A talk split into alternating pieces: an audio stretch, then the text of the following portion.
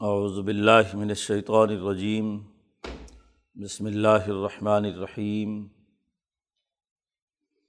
المنافقون والمنافقات بعضهم من بعض یأمرون بالمنکر وینہون عن المعروف ویقبضون ایدیہم۔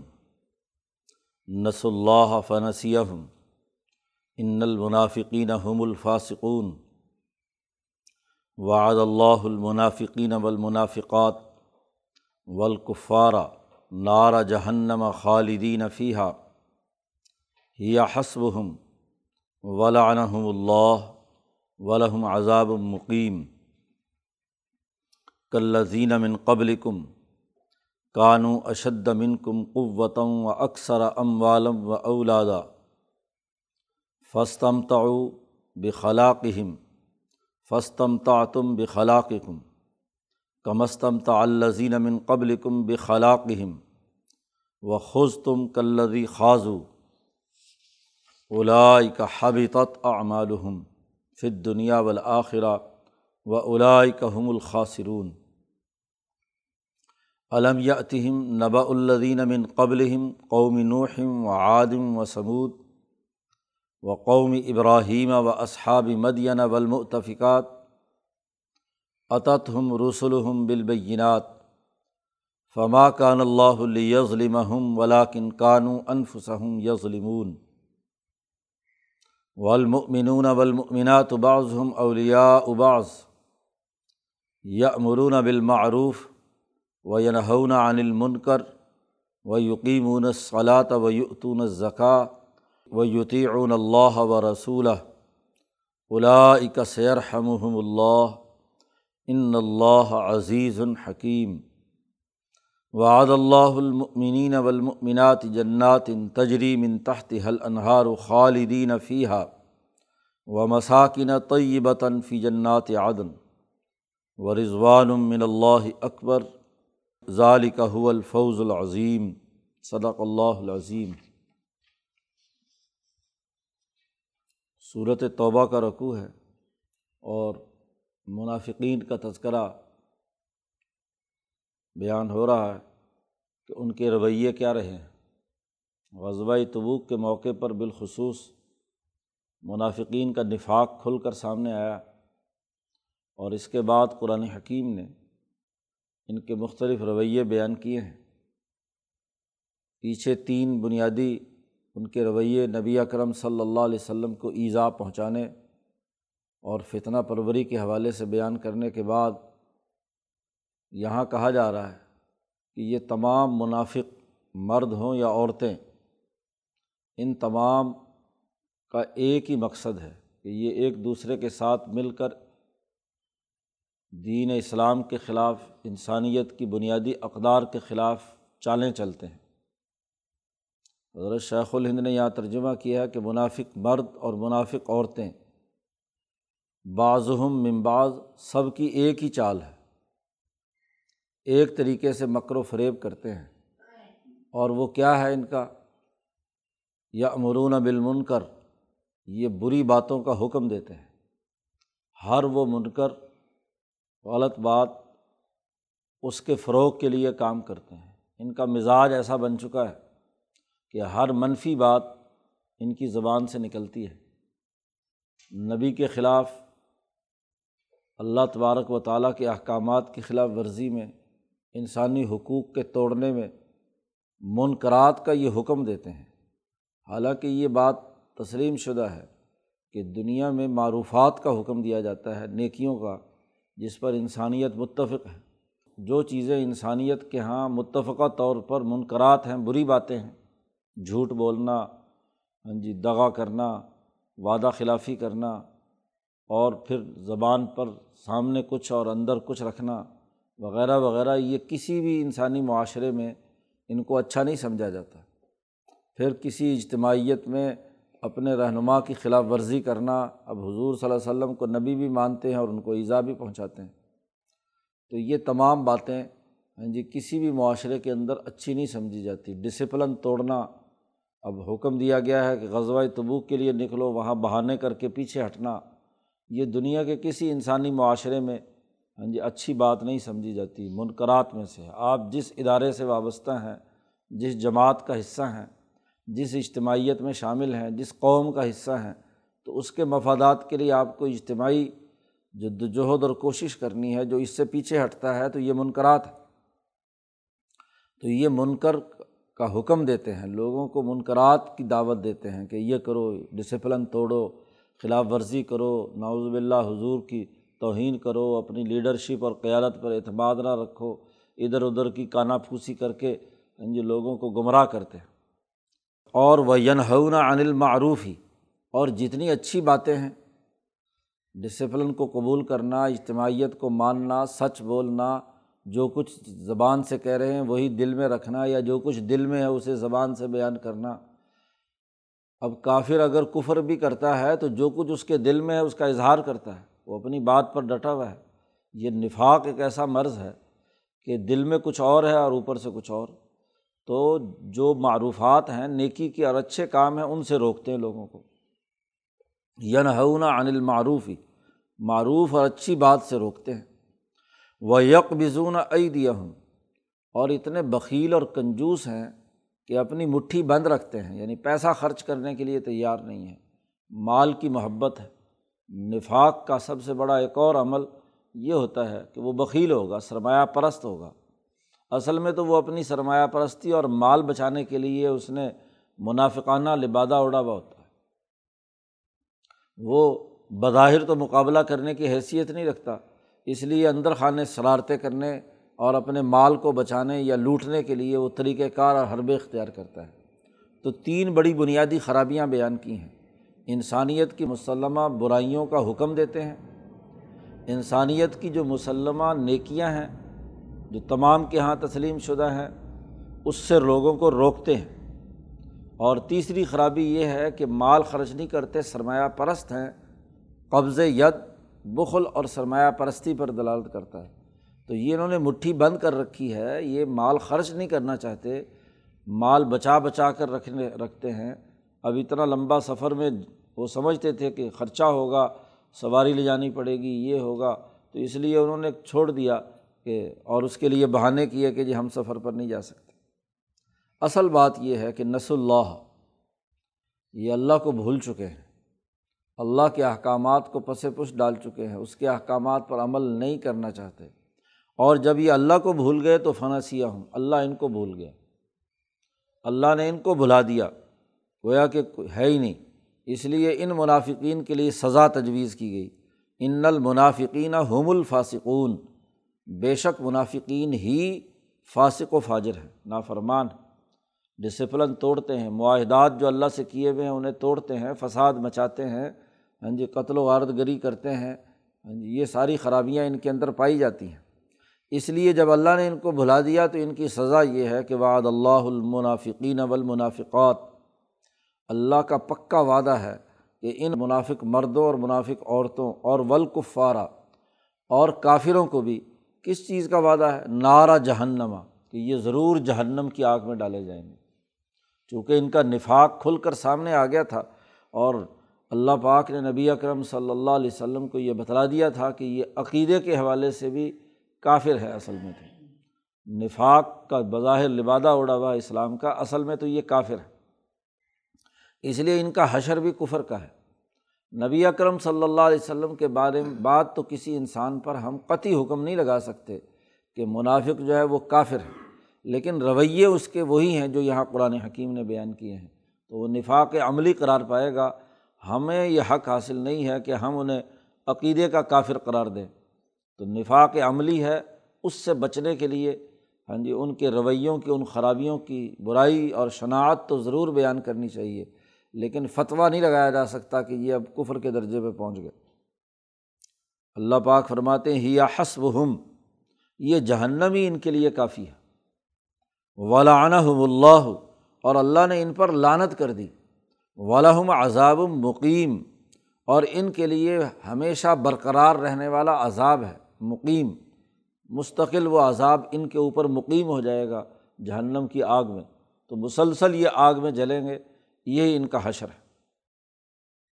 اصل میں تو یہ منافقین کافروں کے ساتھ ملے ہوئے اور ان کا وہی حشر ہے۔ جو پہلی امتوں میں بھی ایسے بڑے بڑے لوگ گزرے جو اسی طرح کا نفاق کا عمل کرنے کے نتیجے میں تباہ و برباد ہوئے۔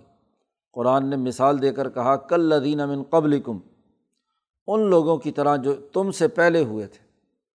کانو اشد امن کم قوتم و اکثر ام والم و اولادا پہلے لوگ طاقت اور قوت اور زور آوری کے حوالے سے ان سے زیادہ تھے۔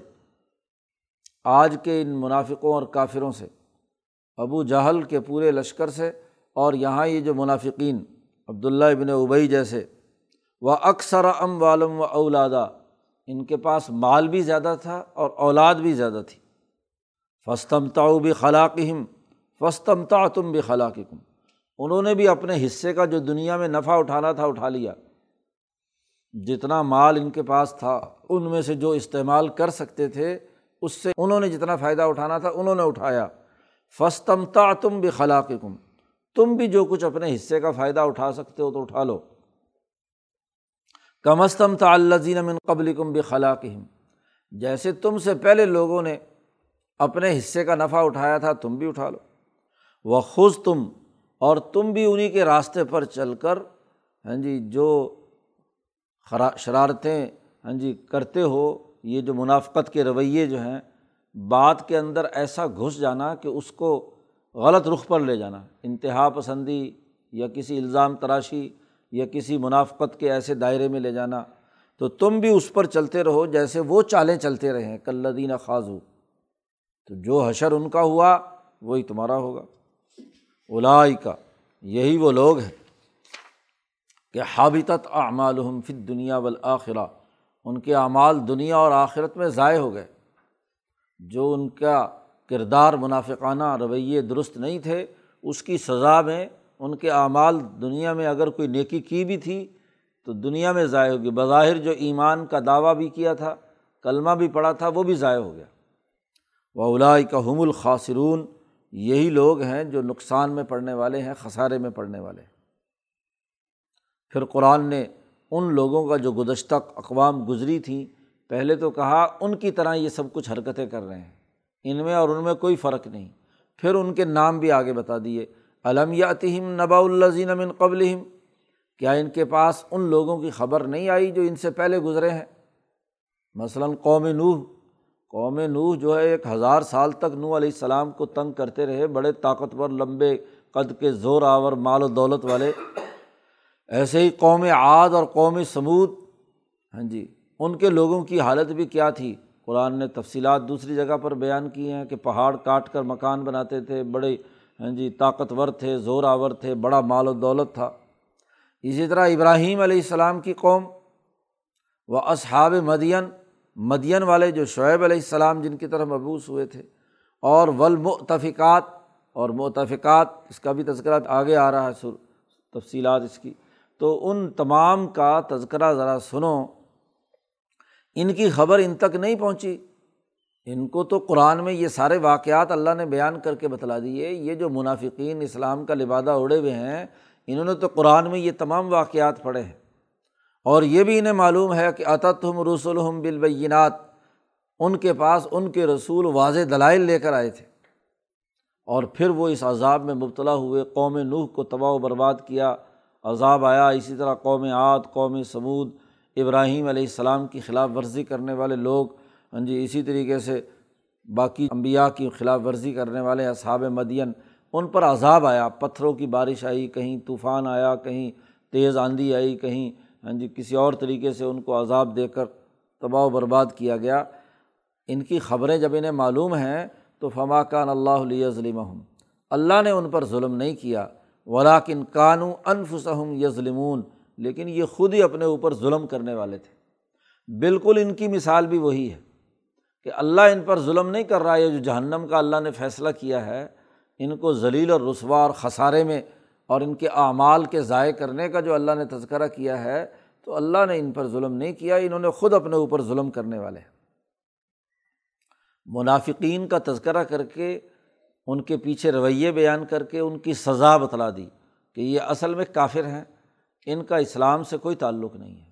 اگر اسلام سے، ایمان سے کچھ تعلق ہوتا تو یہ منافقانہ رویے نہ اختیار کرتے، نبی کو ایزا نہ پہنچاتے، جہاد سے جان نہ چراتے، مال خرچ کرنے میں بخل نہ کرتے، نبی پر جھوٹا الزام نہ لگاتے کہ یہ صدقات و خیرات صحیح طریقے سے خرچ نہیں کر رہے، تو تینوں خرابیاں جو پیچھے بیان کی تھی اس کو اجمالی طور پر یہاں بیان کیا کہ یا امرون بالمنکر و ینہون عن المعروف و یکبزون عیدیہ ہم تین بنیادی خرابیوں کی تین سزائیں بیان کر دیں۔ اب اس کے مقابلے میں مسلمانوں کا تذکرہ ہے کہ ولمنون ولمنات بعض ہم اولیا بعض۔ مومن مرد اور مومن عورتیں، یہ ایک دوسرے کے مددگار ہیں۔ وہاں صرف بعض ہم ممباز کہا تھا۔ اور وہاں حضرت نے ترجمہ کیا تھا کہ ان کی چال ایک ہے، ان کے رویے ایک ہیں، ان کا کردار ایک جیسا ہے۔ اور وہ تینوں کردار آگے بیان کیے گئے۔ یہاں کہا کہ مسلمان ہاں جی وہ ایک دوسرے کے مددگار ہیں یعنی وہ ایک سیسا پلائی ہوئی دوا، دیوار کی طرح ایک ڈسپلن رہنے کے اجتماعیت کے اندر ہے ایک دوسرے کے ساتھ وابستہ ہیں۔ چال چلنے والے جو ہوتے ہیں، ضروری نہیں کہ سارے اکٹھے بھی ہوں، ایک پیج پہ بھی ہوں۔ کوئی اپنے مطلب کی ایک چال چل رہا ہے، دوسرا اپنے مطلب کی دوسری چال چل رہا ہے۔ تیسرا اپنے مطلب کی کو آپس میں بھی ان میں تفرقہ ہوتا ہے، کیونکہ مفاد پرست اور لالچی کبھی ایک جگہ پر اکٹھے نہیں ہو سکتے۔ لیکن مومنون کی حالت یہ ہے کہ وہ نہ صرف نظریے میں اور اپنے بنیادی کام میں ایک ہیں، بلکہ ایک دوسرے کے مددگار ہیں۔ ایک دوسرے کے ساتھ اجتماعیت کے ساتھ وابستہ ہیں، کیونکہ اجتماعی تقاضے ان کے پیش نظر ہیں۔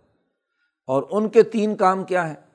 کہ یا مرونہ بالمعروف، منافقین کے مقابلے پر وہ معروف باتوں کا حکم دیتے ہیں۔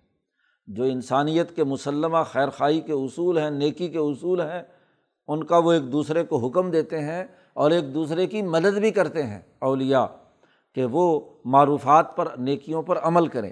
وہ ین ہُنا انل اور بری باتوں سے روکتے ہیں۔ جھوٹ سے بدیانتی سے، بد اخلاقی سے ڈسپلن توڑنے سے روکتے ہیں۔ اور وہ یقین صلاح نماز قائم کرتے ہیں۔ نماز کا نظام قائم کرتے ہیں، اللہ کے ساتھ سچا تعلق قائم کرتے ہیں۔ اور چوتھی بات بیان کی وہ یتون زکوٰۃ وہ زکوٰۃ خرچ کرتے ہیں۔ اللہ کے راستے میں مال خرچ کرتے ہیں۔ ان کا ذکر کیا تھا منافقین کا کہ انہوں نے مٹھی بند کر رکھی ہے بغل سرمایہ پرستی کے مرض میں مبتلا ہے۔ اور مومنین جو ہیں، وہ اللہ کے راستے میں مال خرچ کرتے ہیں۔ و یوتیون اللہ و رسول اور اللہ اور اس کے رسول کی اطاعت کرتے ہیں۔ اسی سے معلوم ہوا کہ یہاں یوتیون کا عطف پیچھے یا مرون بالمعروف و ینہون عن المنکر پر چلا آ رہا ہے۔ اس کا مطلب یہ کہ اللہ اور اس کے رسول کا جو نظام بیان کیا وہ ہے، یہ اس کی اطاعت الگ سے بیان کی گئی ہے۔ اور پیچھے معروفات اور منقرات وہ ہیں جس پر کل انسانیت ان کو مانتی ہے۔ وہ تسلیم شدہ ہیں۔ منقرات یہ جو حضرت سندھی نے یہاں معروف اور منکر کی تعریف یہ کی ہے کہ جس پر پوری انسانیت متفق ہے۔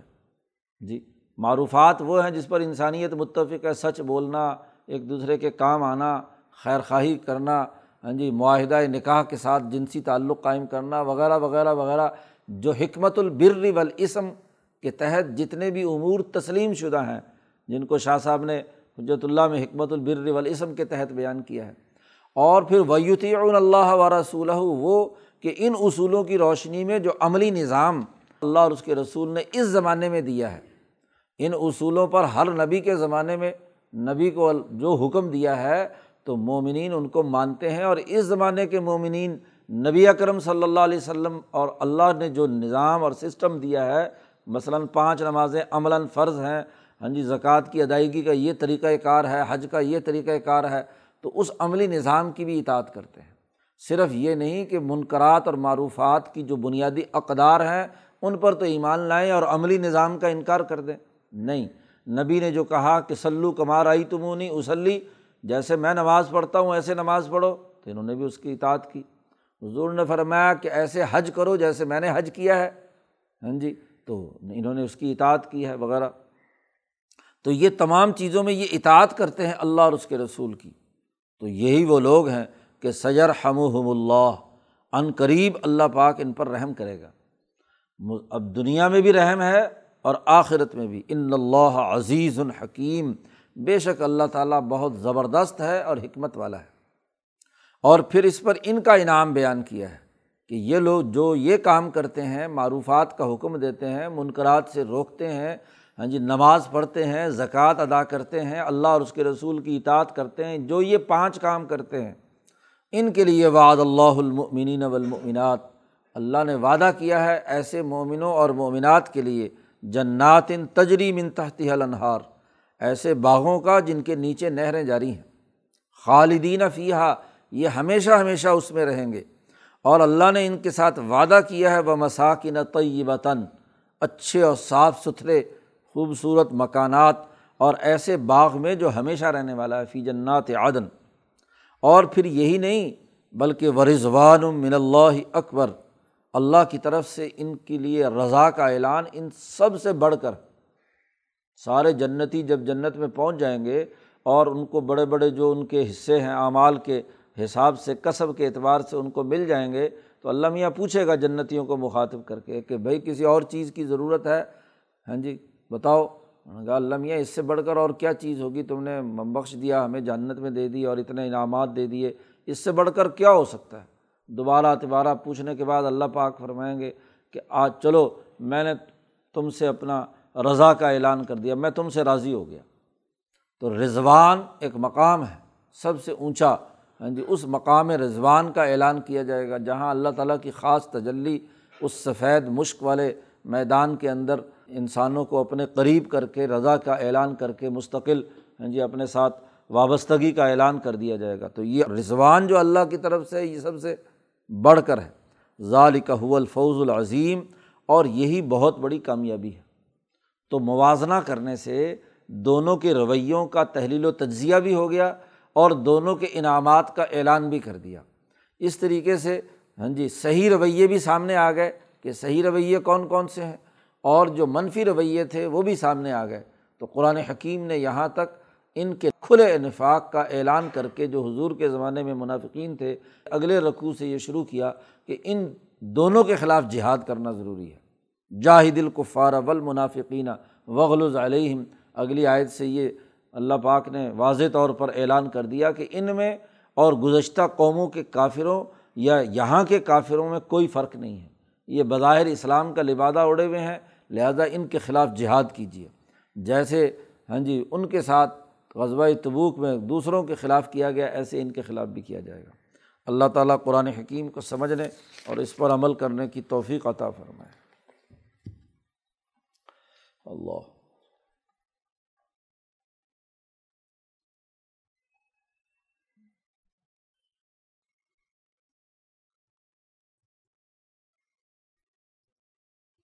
اجمائن